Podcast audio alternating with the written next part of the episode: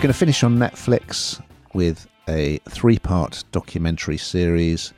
It's called Waco American Apocalypse, arriving a little bit earlier on Wednesday, the 22nd of March.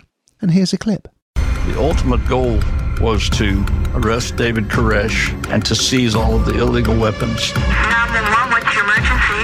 75 men around our building and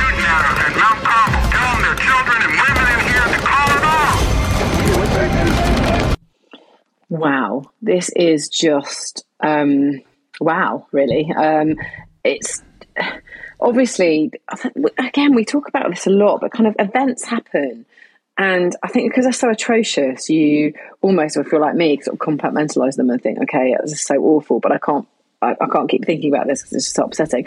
This is kind of one of those things that we all knew about. Um, well, not for, for, very, very young people, um, but a lot of people knew about. It's something part of history um, that they have made into um, this very, very hard hitting documentary. And it's John with the music is impactful. Um, it's so kind of shocking, but of course it is shocking because um, this is um, unseen FBI footage, um, and is a docu series that marks the 30th anniversary of the standoff between U.S. government agents and the religious cult, um, uh, uh, the branch. Davidians? Yeah, and I didn't know much about this sort of self-proclaimed Messiah, David Koresh. Um, but again, you you hear him talking in this. It brings it to life. It brings to life that awful day where they came against each other.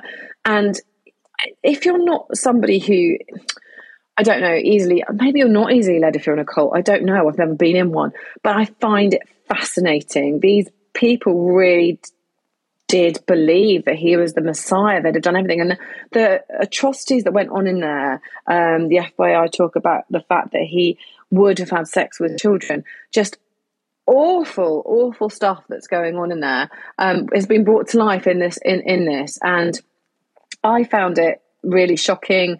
As I say, it brought back uh, kind of, it was a trip down memory lane, not in a good way, but it kind of you remember it and takes you right back to that time. And I just think when you when they managed to put something like this together, okay, they've done it in a really dramatic fashion, but actually it was dramatic. Um, it obviously set in, te- in Texas was when it happened, where it happened, and um, it looks at whether the deaths of so many people could have been avoided because it really was it really was a standoff. They had sort of got loads of um, artillery. They were ready to fight um, the US government, you know, fight the police, and they believed it was, you know, to save, to give them eternal life, if you like. And it's it was just it's just um, quite incredible. I I I found it very captivating, very moving, and very and very shocking, despite knowing the story.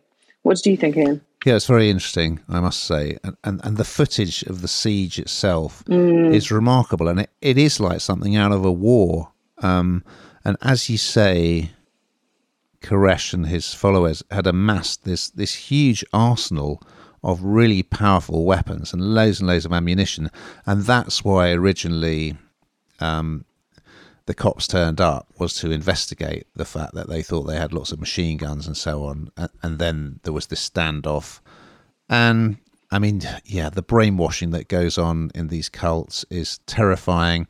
And they have testimony from people who were part of the cults who still believe in, in that Koresh was the second coming of Jesus.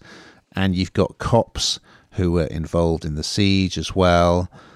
And as often happens with these cults, uh, the leader somehow always ends up getting to sleep with everyone else's wife, which is what mm. uh, Koresh did. But he was clearly a very charismatic guy. But I think he was always kind of building towards having a big standoff with the establishment, and that's why he was building this huge arsenal of weapons. I mean, I think that I think that was his end game anyway.